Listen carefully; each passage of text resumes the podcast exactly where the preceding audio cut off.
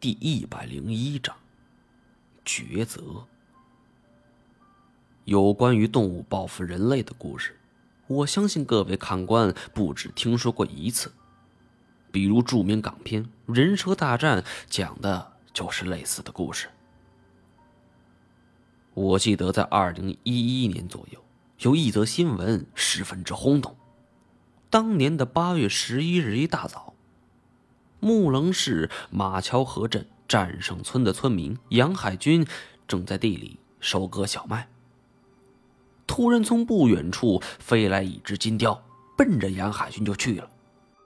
杨海军的头颅顿时就被抓破。他看见旁边有个秸秆堆，是一头就钻了进去。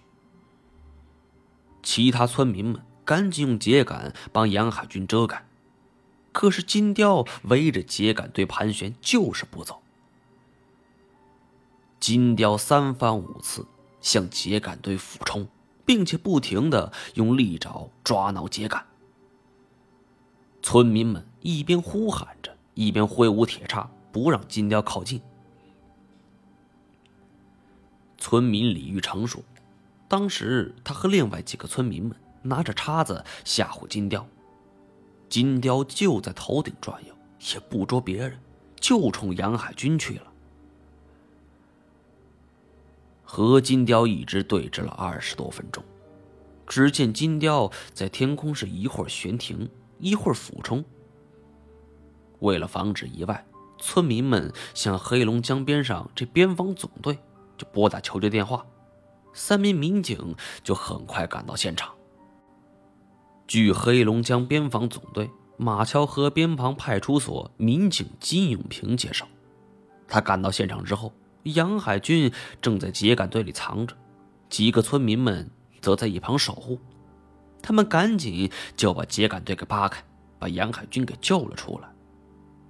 只见杨海军额头有一个口子，后脖颈处已经少了块肉。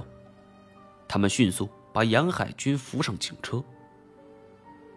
当警车往山下行驶的时候，金雕俯冲下来，用爪子和嘴巴使劲咬着风挡玻璃。金雕一直追着警车，追了大概有七八百米吧。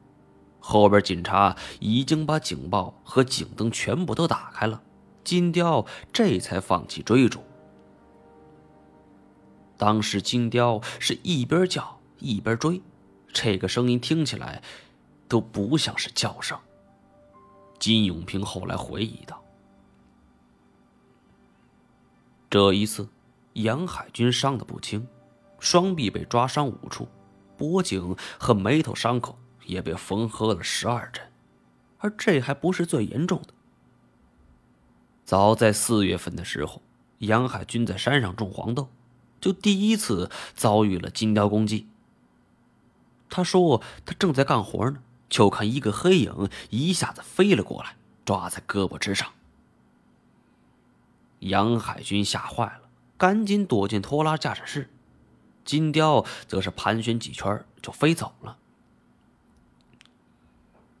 此时杨海军是满脸是血，疼痛难忍，脑袋就像炸开了一般，有点揭盖的模样，非常疼，疼的他连眼睛也睁不开。而那一次被金雕攻击，杨海军受伤的头部被缝合了二十一针。金雕是有灵性的，去年老吴上山的时候也被金雕袭击过两三次，也是吓得够呛。这不，杨海军今年就给摊上了。我寻思，这金雕是记仇了。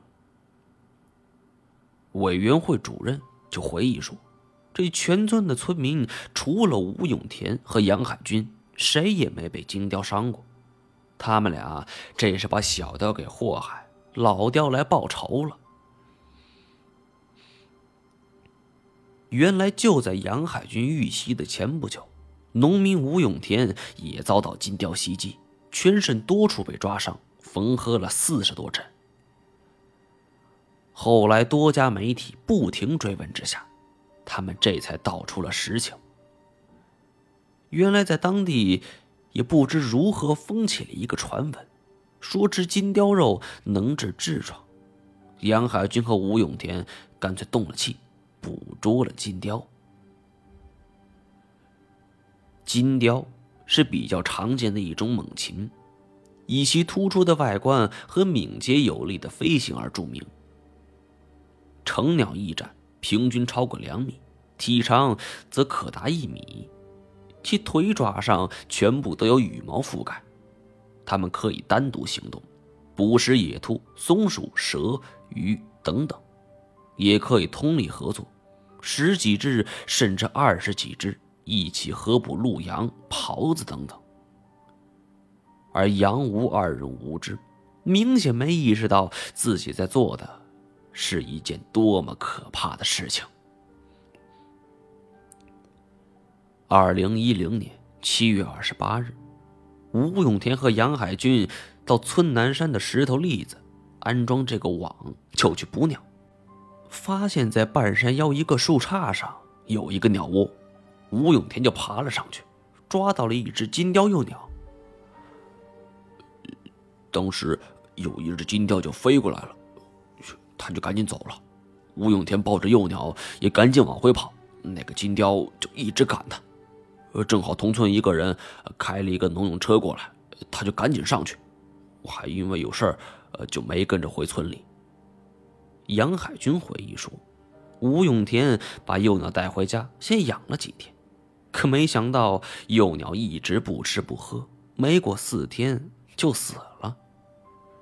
于是两人就把幼鸟给炸了吃了，可万万没想到，两人痔疮没治好不说，还遭到了金雕的疯狂报复。